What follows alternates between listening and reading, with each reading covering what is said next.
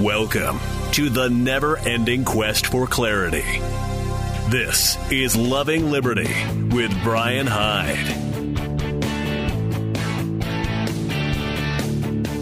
Hey, welcome to Loving Liberty. So glad you could join us as we do every Tuesday. We love to check in with our friend Eric Peters from ericpetersautos.com. And Eric, uh, hopefully, hopefully we find you uh, doing well today. Yep, uh, I'm firing on all eight, uh, ready to go. Uh, even though it's raining outside, I've got a nice new Ford Expedition to, to deal with that, though. Nice. Nice.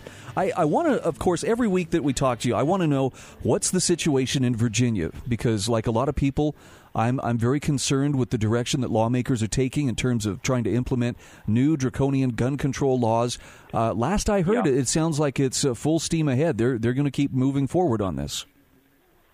Well, they are moving forward on it, but they're using the uh, the familiar tactics of proposing something uh, that is extraordin- extraordinarily alarming. In this case, a, a wholesale ban uh, on the sale, possession, uh, and so on of almost every type of firearm imaginable.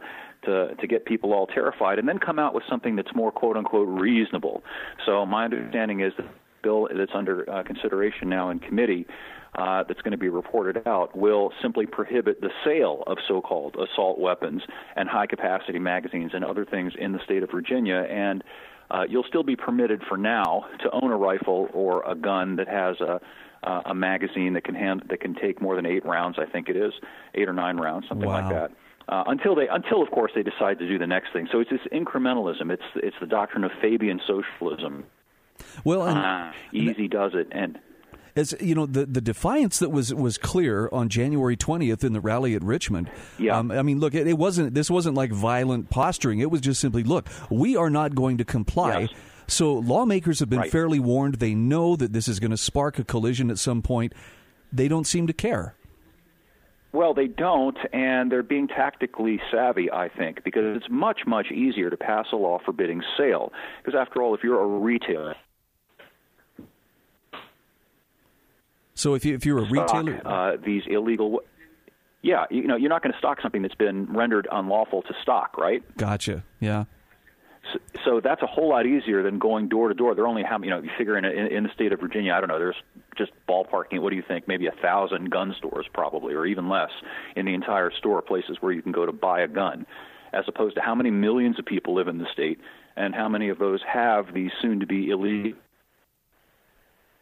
Much easier to just cut off sale, you know. And then the next step, after that's been accepted, and that's the key thing here. If it's accepted, uh, then they'll they'll push for more six months from now, uh, a year from now, and so on. So I think it's very, very, very important to do everything possible to make sure um, that these bills, none of them pass. So I don't know how that's going to happen, given that the uh, the gun grabbers, uh, the rights takers, uh, have a supermajority in Virginia. They control.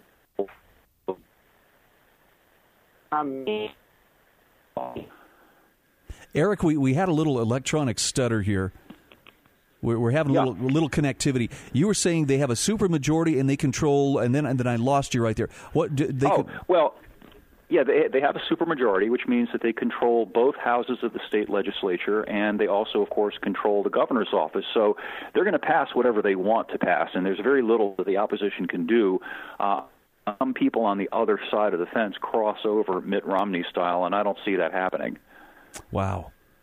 Well, it's it's very intense to see. I, I did see some video of a committee meeting last week in which uh, I think they were voting to, to move the bill out of committee and maybe onto the full Yes. assembly. And and when when the vote was taken, there were people who expressed their disagreement in the audience. At which point uh, they cleared the room. I mean, threatened them with arrest That's right. if they didn't leave. That's right. Yeah, well, that's what we're seeing. All this other stuff that uh, a, a, a minority of the state uh, in the urban areas in Northern Virginia and in Richmond is simply decreeing uh, in a very Stalinist manner what the rest of the state is going to have to accept. And of course, the rest of the state is uh, understandably not happy about this. Well, I, I still maintain there's there's a great opportunity for a civics lesson for anybody who's paying attention as to you know what Yeah. what is government rightfully supposed to be doing in its legitimate role. Uh, what should it be doing and dictating everything based on well we got fifty percent plus one so therefore whatever you want uh, is irrelevant is not a proper function of government. No, and it's also extraordinarily disingenuous. You, you hear a lot about assault weapons and these scary military looking rifles, but how many 7-Elevens are held up with AR-15s? Right, um, right. You know, there's just there's not a lot of crime that's involved using so-called uh, assault rifles or, or most gun crime is is involving a handgun, but they've got this fixation on rifles. And I think that's interesting because uh, why would they want to take away the rifles? Well, the obvious answer is that uh, a rifle is useful for defending against tyrannical government, and that's really what this is all about. Although, if you heard Joe Biden you know, in the last week. Well, you know, you got an F-15 firing, uh, you know, Hellfire missiles. Your AK-47 yep. isn't going to do you any good. And I know several, several people have pointed out look, Joe, make up your mind. Is it too dangerous for people to own, or is it so useless that it really doesn't matter? Come on, which one is it? Well, uh, uh my answer to that is uh, Afghanistan. Uh, how long have we been there now?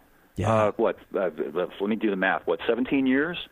And in, in 17 years, this colossal superpower with how many aircraft carriers and how many uh, F-15s, F-18s, and what have you, haven't been able to subdue a bunch of goat herds armed with AK-47s. A good point. Well, as well, as always, happened in Afghanistan back in the 80s when the Russians were in Afghanistan. The same thing. The, you know, these goat herds, these tribesmen who really didn't have a whole lot more than AKs, were able to hold off the the combined massive weight uh, and, and, and, and power of the entire Soviet Union. So, so much for that argument. Well, I appreciate you bringing us up to speed on this. Um, I, am sure you've heard people say it, but I want to add my voice to those who say, I may not be there physically, but uh, spiritually, and, and my heart is there with you. And, uh, you know, you, we, we, will, we will not let you stand alone if push comes to shove. Well, really appreciate that, Brian, and thanks also to everybody listening to that who shares the, listening to the program who shares the sentiments. Let's let's shift gears here for a moment. I want to talk a little bit about uh, something that's on a lot of people's minds, and because I consider you kind of a voice of reason, Eric. Tell me your thoughts on the coronavirus. Are you scared to death, like like some people appear well, I, to want us to be? Here's the that is, how do we even know? Everything has been so hystericized. Every single issue that you can think of is now painted in the most dire uh, and horrific uh, and uh, uh, unimaginably awful terms conceivable. You, you go to the Weather Channel, for example, and it's it's the apocalypse. It's it's a it's a it's a snow whatever you know the terminology. Everything is is overwrought. So I don't know. Now clearly it's a problem. I think something like what is it about thirty thousand people uh, worldwide have been diagnosed with this, and I uh, what is it, about a dozen or more in the United States. I'm not familiar really with the, the nature of the, the disease itself. I understand it's some kind of a respiratory infection and, and it can kill you but I don't think it's it's something to be freaking out about just yet. Uh, who knows? Unfortunately, we don't really have any sound basis for making that determination. Okay, no, fair enough. We, we the information we're getting is coming generally through controlled sources, and there's also the aspect that we know for a fact there are people who love to exploit our fears or our unease to uh, to hurt us in a predictable direction. Right. Well, you know, the media is trying to generate in order for them to do that, they have to paint things in apocalyptic terms. That's why we have a climate crisis and a climate emergency, you know. Right, right. Well, I just, I for one, don't want to be stampeded, especially in a direction that uh, separates me further from my uh, remaining freedoms. But uh, I just, uh, if if if it's not something that's causing you deep concern, I'm I'm glad to hear that uh, I, am I'm, I'm not alone because I don't I don't consider you somebody who sticks his head in the sand, and that's that's why I, I wanted to get your take on it. Yeah, I try not to. Now, my understanding is that the Chinese economy in China uh, potentially is having some issues just because of the, the steps that the Chinese government is having to take to quarantine and deal with uh, the outbreak over there. I've, uh, I, I've gathered that some car production lines, for example, have been idled um, for this and for this reason, and that that could have some repercussions. But it's still far too early to tell if anything significant is going to come of this. And I, am with you on that. I actually I read something this last week, and and this was far more alarming than any World Health Organization press release. It was uh, I was actually researching a rifle scope of all things, but it was it's a, a rifle scope that is manufactured in China, and the distributor here in America was uh, being asked, well, when are these scopes going to be here? And he said, well, it's it's hard to say because there are There are th- there are factories that are no longer producing anything because of the actions of the Chinese Yeah. government. There are things that have been produced that haven't been loaded on the ships, and there are ships that are not allowed to leave port or ships that aren't allowed into port. And he says Yep. that's that's a little bit alarming because that extends across the whole economy. And you're right, this could affect us in ways we may not have anticipated at this point. Yeah, well, give it a few weeks and we'll know more. Okay, fair enough. We've got to take a quick break. We're talking with Eric Peters from epautos.com. Check the site out for yourself. When we come back, we're going to take a little visit to a recent commentary of his called Because We Said So. Now, every parent has uttered those words, but when it's a government bureaucrat saying it to you, it should rightly chap your hide. We'll talk about why after these messages.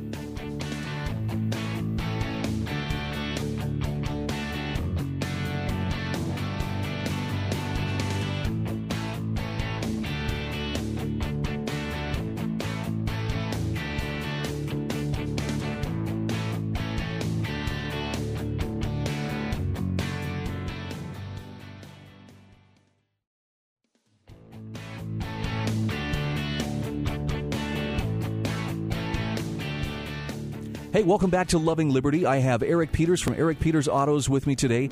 And Eric, uh, I, I love this commentary that I saw recently published on your website, Because We Said So. Well, th- those are words that every parent has, has spoken probably numerous times in their life, but uh, nowhere do those words become more distasteful than when they're coming from the mouth of a bureaucrat. Of course, uh, you know at least parents have some legitimate authority over minor children, but uh, it's it's especially obnoxious when we're parented by government, uh, particularly when that government is hypocritical, uh, which it often is. And uh, the the point that I make in my article with, is with regard to uh, the various government safety standards that uh, the government insists all car manufacturers must abide by, with an exception. Uh, they they just made an exception for self-driving vehicles so they don't have to pass the same uh, crashworthiness standards that apply to all the other cars because the government wants to force or encourage uh, people to accept these these self-driving cars, which have already killed people. They're going to kill more people, uh, and are now more likely to hurt people uh, because they don't have to abide by some of the same standards that other cars have to abide by. But we're supposed to just trust the government and say, no, no, this is okay. If they say it's all right for them not to have to conform, then uh, I, I, mean I'm mm-hmm. torn on this, Eric. Help help me uh, help me off the ledge here. On the one hand, I want the uh, regulatory apparatus to lighten up on car manufacturers. Yeah. you, you've made the case very well that uh, the expense that goes into the cars, the safety features that we don't even want, mm-hmm. um, are, are kind of a negative. But uh, at the same time, you know, when, when they exempt certain ones, it seems like they're they're not uh, they're not playing fair. Well, what they're doing is playing hypocritical, and it makes, I think, a very persuasive point that the object of all of this is not our safety. If it were our safety, as they say, then wouldn't they be consistent? And wouldn't our safety be uh, the rule by which they, they measure all vehicles? Uh, instead, we have a case where our safety doesn't seem to matter that much when it comes to these self-driving cars. In this case, because they they say, well, these little automated driving cars in this case, uh, only go up to 25 miles an hour. Well, that's wonderful. You walk across the street and get hit by a, a vehicle going 25 miles an hour. Uh, you can write a letter to the go- government from your hospital bed if you're still alive, uh, and and and explain to them that getting hit by a vehicle going 25 miles an hour is not very safe. Wow, I mean that's that's why they say that's an acceptable risk. Yeah, that's why they say it's okay. And of course, the other example, uh, you and I have talked about this several times in the past. You've got Teslas out there with full self-driving capability. So they encourage the driver to just nod off, literally go to sleep behind the wheel, let the car drive. And there have been a number of instances of these cars piling into other cars, piling into abutments, killing people. We know this for a fact. It's not debatable. So these cars are not safe. But that's okay. That's all right. We can have that. Uh, because again, it's a favored class, a favored category. The government seems very ardent about promoting both electric cars and self-driving cars. So they're making an exemption, even if it comes at the price of our safety.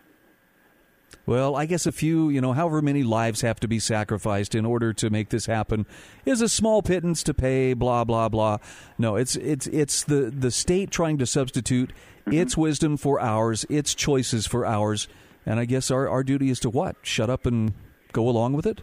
Well, yeah, exactly. That that's the way they view it. Is that our uh, you know we we should simply bow our heads and accept their cost benefit analysis, and that's really the fundamental moral issue here. I think that you and I and every other person has the moral right to weigh risk for ourselves and to uh, accept both the benefits and the risks that attend that risk uh, or attend that particular thing.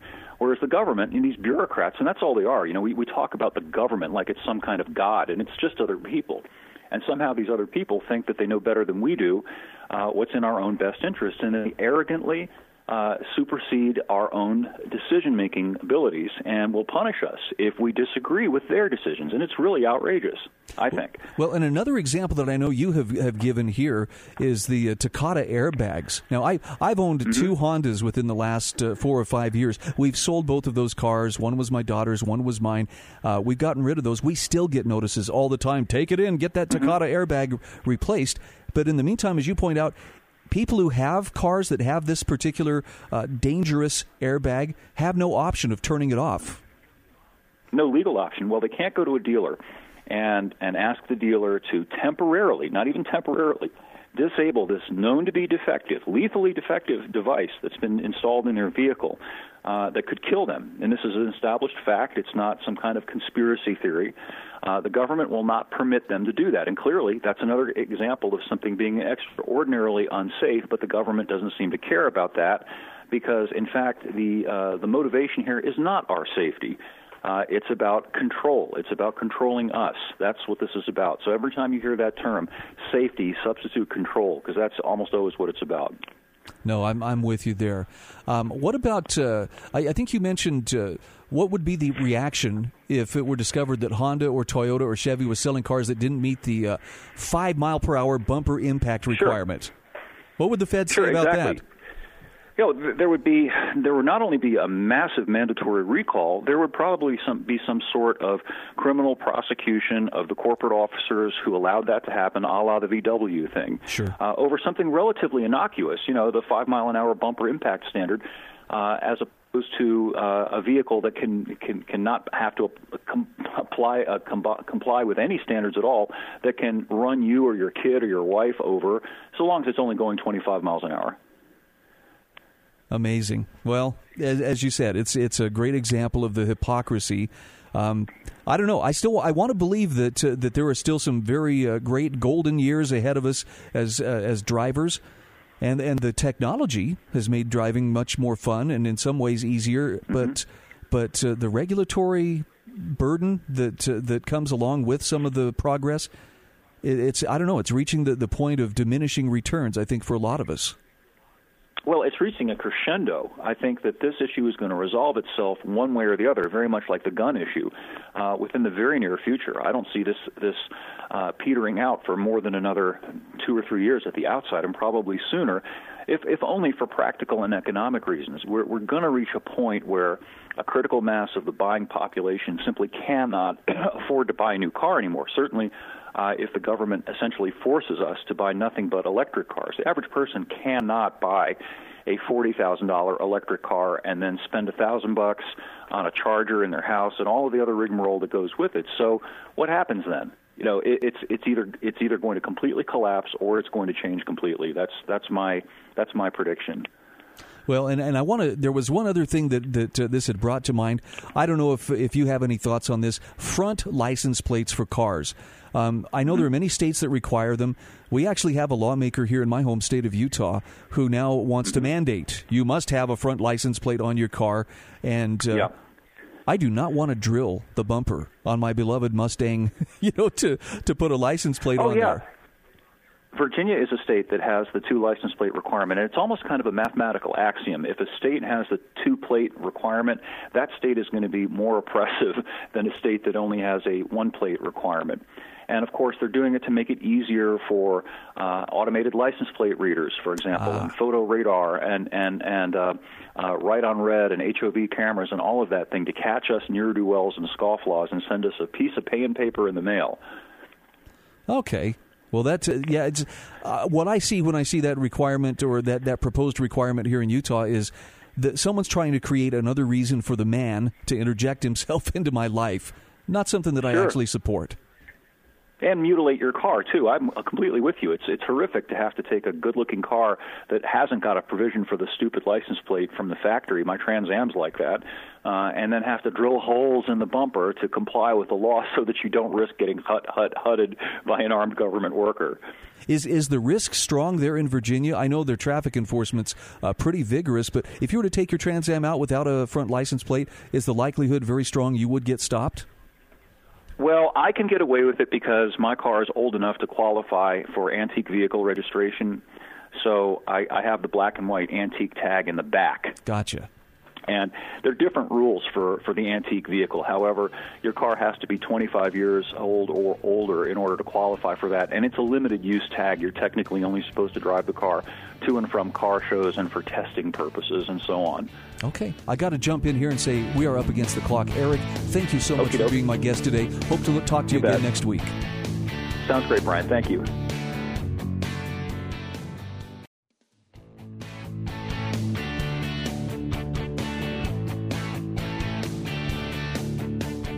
All right, welcome back to Loving Liberty. Thank you so much for joining us. Uh, again, I encourage you find some time to visit my friend Eric Peters' website. It's ericpetersautos.com. You can also go epautos.com. Such a wealth of information, anything automotive. And I know there are a lot of guys out there who really love the automotive stuff. Um, I think you'll find Eric is a kindred spirit. If you are someone for whom, let's say, freedom is a favorable thing, you'll also find some great food for thought and be sure to check out his sponsors. Maybe patronize them. Uh, make sure that they know that uh, his message is being heard and it's uh, translating into you know bringing customers to them. All right, a couple of different articles here as we move into the uh, next segment. By the way, hold your calls for next hour. We'll have a chance to uh, to chat about a couple of things in the one o'clock hour. Um, looking around, I don't know if you feel the sense of concern or the sense of uh, apprehension that uh, I sometimes do, but the, the, the division that I see around us right now. Um, I won't say it's alarming. Okay, it's not like I stay curled up in a ball, sucking my thumb, and just you know wishing it would go away. But but I get a hitch in my stomach. There's times where I'm like, oh, this is not getting better. This is this is intensifying, and and I have to wonder, how far is it going to go?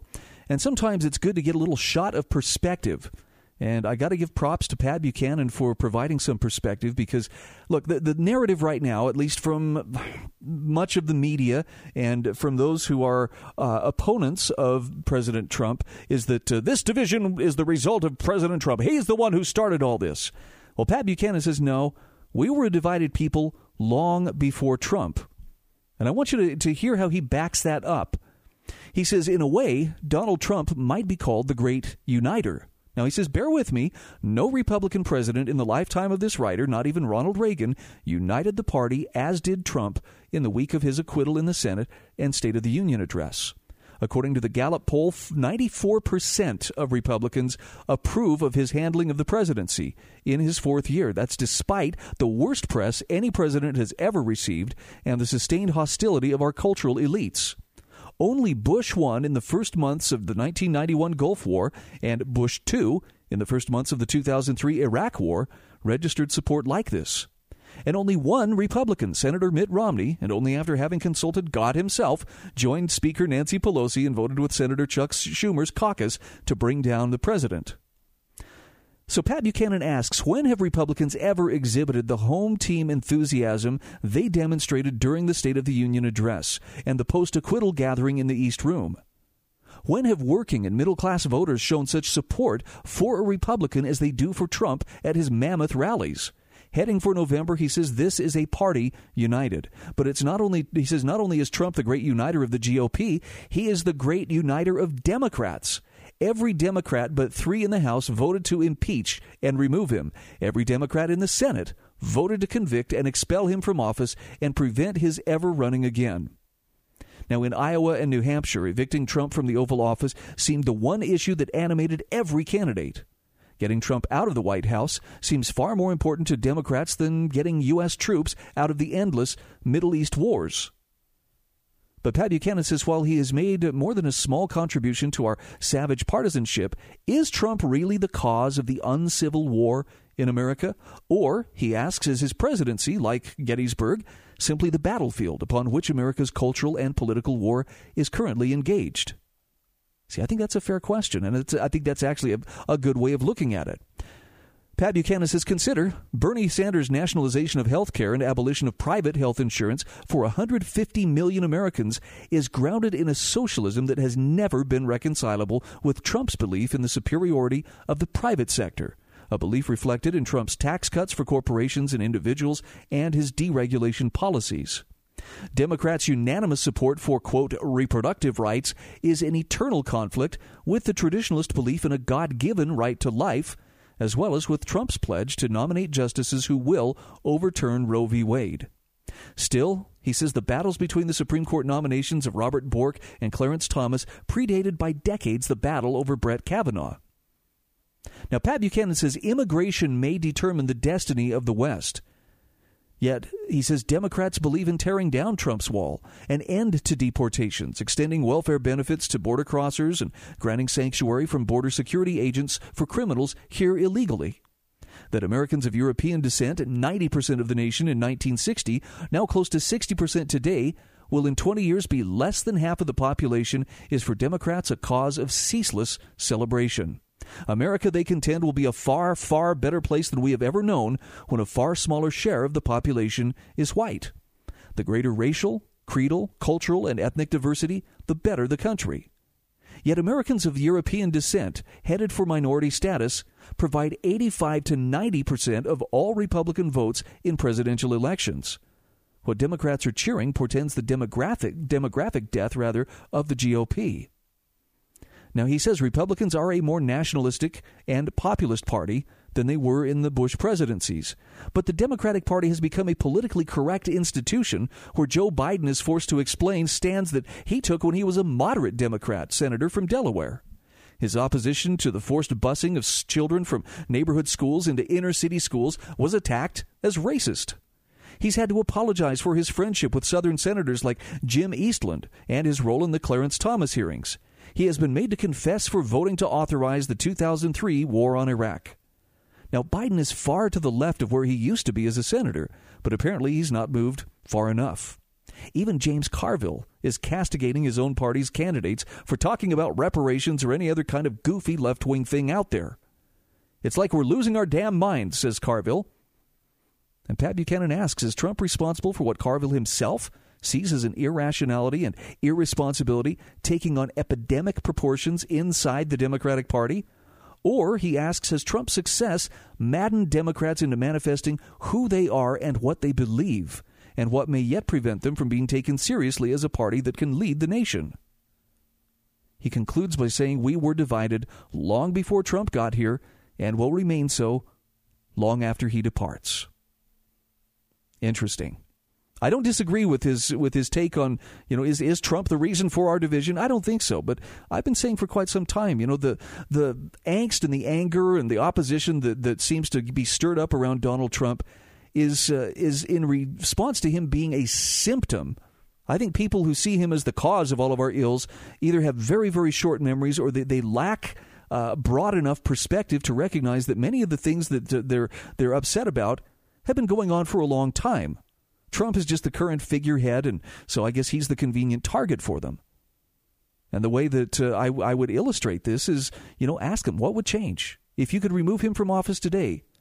You know, alien beings come by in a flying saucer and beam him up and take him to their planet, you know, for further examination. So Trump is out of the picture. What actually changes? I feel pretty safe in saying that, uh, you know, they, they would not look at America as you know, a healed nation, a nation where people get along, where there is no racial tension and whatnot, they would still be singing that same one note symphony of, you know, America is a manifestation of the worst things of humankind. Now, I don't believe that for a minute, and I would encourage you don't just buy into that because someone says you have to, and you should feel guilty if you don't.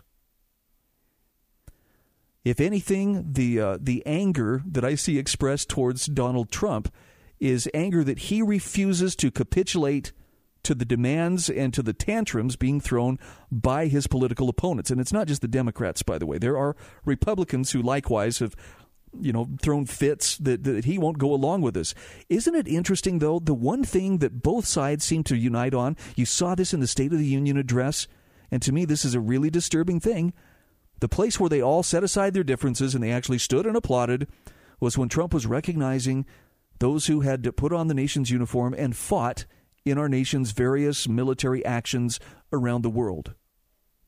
So, in other words, they, they support the massive warfare state and interventionism, uh, you know, and, and that's that's when they started regarding Trump as presidential, right? The first time he carried out an airstrike on, uh, was it on uh, Syria? Because of an alleged gas attack by uh, Bashar al Assad against his people. I say alleged because I don't think it was ever shown that he was the one who pulled that off.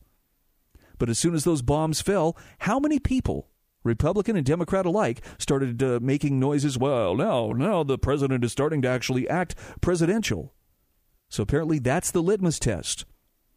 And unfortunately, that's a pretty good indicator of where we are going astray. It's it's not just Donald Trump. It's it's the whole rotten system. It's the system that recognizes no meaningful limits to the power that it has been entrusted with and that treats us, the people from whom it derives its legitimate power, as either criminals that haven't been caught yet or cattle or some other commodity that has to be managed and herded about. You're not a sheep. I'm not a sheep. And frankly, every one of us should be more than just a little bit insulted that uh, people who are essentially employees, that's what a politician is. You elect somebody, you didn't elect them to be your ruler, they're your employee. But they're treating us as if we were their servants. Somehow they've got their wires crossed. I'm not sure how we go about correcting that, but I think the first thing is we we have to consider withdrawing that consent that they seem to think they have at this point.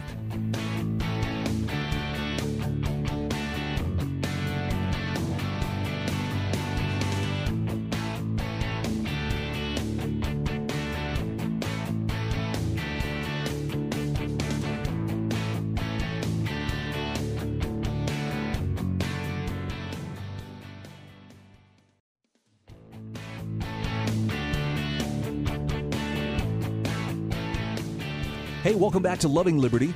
I'm Brian Hyde. Please hold your calls in the next hour. We'll open up the phones. We do have a lot to discuss. So, in the last segment, as I was talking about uh, Pat Buchanan's observation that, look, we were a divided people long before Trump, um, I, I ended this segment with a, with a question about so, what do we do about it? What are our options?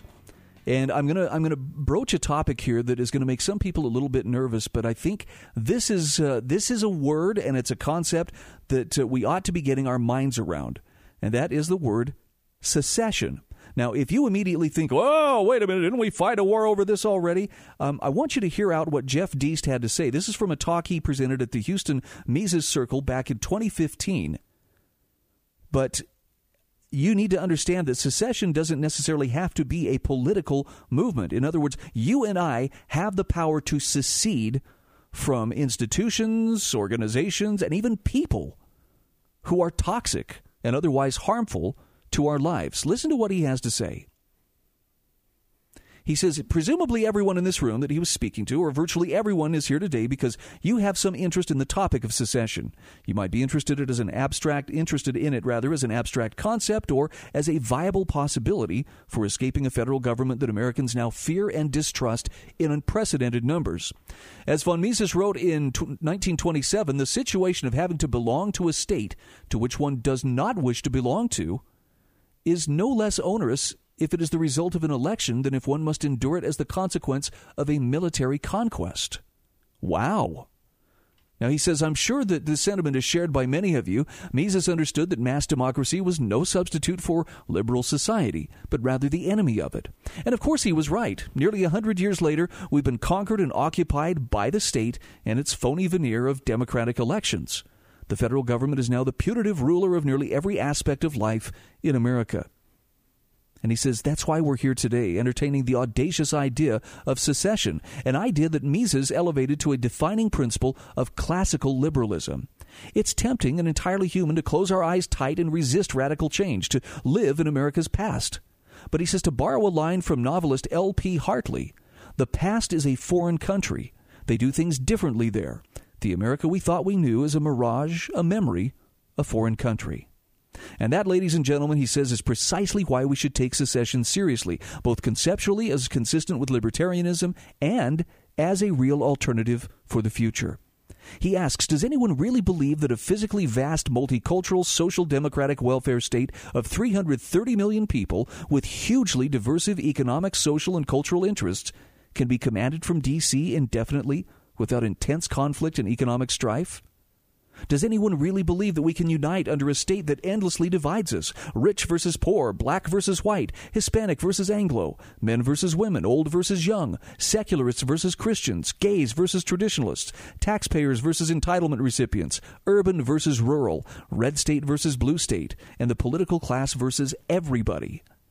Frankly, it seems clear the federal government is hell bent on balkanizing America anyway. So why not seek out ways to split apart rationally and nonviolently? Why dismiss secession, the pragmatic alternative that's staring us in the face?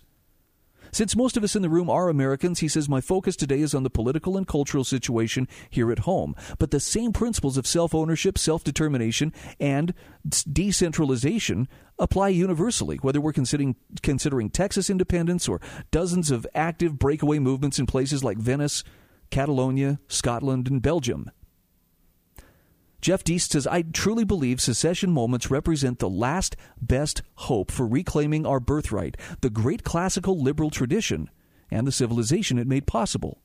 In a world gone mad with state power, secession offers hope that truly liberal societies organized around civil society and markets rather than central governments can still exist. But how could this ever really happen, you're probably thinking? Wouldn't creating a viable secession movement in the U.S. necessarily mean convincing a majority of Americans, or at least a majority of the electorate, to join a mass political campaign, much like a presidential election?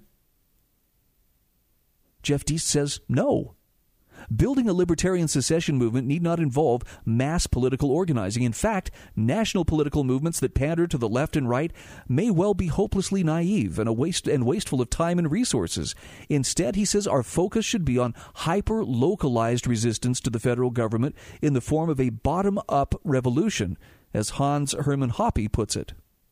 Hoppe counsels us to use what little daylight the state affords us defensively. Just as force is justified only in self defense, the use of democratic means is justified only when used to achieve non democratic, libertarian, pro private property ends. In other words, a bottom up revolution employs both persuasion and democratic mechanisms to succeed to secede rather at the individual, family, community, and local level in a million ways that involve turning our backs on the central government rather than attempting to bend its will. Secession, properly understood, means withdrawing consent and walking away from D.C., not trying to capture it politically and converting the king. So, why is the road to secession not political, at least not at the national level? Well, he says, frankly, any notion of a libertarian takeover of the political apparatus in D.C. is fantasy. And even if a political sea change did occur, the army of 4.3 million federal employees is not going to simply disappear. Convincing Americans to adopt a libertarian political system, even if such an oxymoron were possible, is a hopeless endeavor in our current culture. Politics is a trailing indicator. Culture leads, politics follows. There cannot be a political sea change in America unless and until there is a philosophical, educational, and cultural sea change. Over the last 100 years, progressives have overtaken education, media, fine arts, literature, and pop culture. And thus, as a result, they've overtaken politics, not the other way around. And he says this is why our movement, the libertarian movement, must be a battle for hearts and minds. It must be an intellectual revolution of ideas. Because right now, bad ideas run the world. We can't expect a libertarian political miracle to occur in an ill libertarian society. Now, he says, please don't get me wrong. The philosophy of liberty is growing around the world. And he says, I believe we are winning hearts and minds. This is a time for boldness, not pessimism. Yet libertarianism will never be a mass, which is to say, a majority political movement. Some people will always support the state, and we shouldn't kid ourselves about this. It may be due to genetic traits, environmental factors, family influences, bad schools, media influences, or simply an innate human desire to seek the illusion of security. But he says we make a fatal mistake when we dilute our message to seek approval from people who seemingly are hardwired to oppose us, and we waste precious time and energy. What's important is not convincing those who fundamentally disagree with us, but the degree to which we can extract ourselves from their political control. This is why secession is a tactically superior approach in his view. It's a far less it's far less daunting to convince liberty-minded people to walk away from the state than to convince those with a statist mindset to change. Now he says, I know what you're thinking, and so does the aforementioned Dr. Hop. Hoppe, rather, wouldn't the federales simply crush any attempt at localized secession? Well, they would surely like to, but whether or not they can actually do so is an entirely different question. It's only necessary to recognize that the members of the governmental apparatus always represent, even under conditions of democracy, a very small portion of the total population. Hoppe envisions a growing number of implicitly seceded territories engaging in noncompliance with federal authority. Without local enforcement by compliant local authorities, the will of the central government is not much more than hot air. It would be prudent to avoid a direct confrontation with the central government and not openly denounce its authority. Rather, it seems advisable to engage in a policy of passive resistance and non cooperation. One simply stops to help in the enforcement in each and every federal law. And finally, he concludes as only Hoppe could, and remember this was written in the 1990s Waco. A teeny group of freaks is one thing, but to occupy or to wipe out a significantly large group of normal, accomplished, upstanding citizens is quite another and quite a more difficult thing. Now, there's much more to this article, but I want to cut right to the chase. Secession begins with you.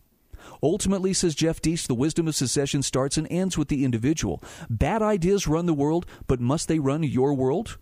The question we all have to ask ourselves is how seriously do we take the right of self determination and what are we willing to do in our personal lives to assert it? And he gives some options of, you know, these are some things you can do to secede right now. He says secede from intellectual isolation. Talk to like minded friends, family, and neighbors, whether physically or virtually, to spread liberty and cultivate relationships and alliances. The state prefers to have us atomized without a strong family structure or social network. He says secede from dependency, become self sufficient as possible with regard to food, water, fuel, cash, firearms, and physical security at home. Resist being reliant on government in the event of a natural disaster, bank crisis, or the like. Secede from state control of your children by homeschooling or unschooling them. Secede from the mainstream media, which promotes the state in a million different ways. Ditch cable, ditch CNN, ditch the major newspapers. Find your own sources of information in this internet age. There's much more here, but it starts with seceding from the mindset that government is all powerful or too formidable an opponent to overcome. You and I know better because it depends on our consent. And if it's not working for us in protecting our God given rights, we have the right to withdraw that consent as we see fit. Hour two, just around the corner. Stay with us.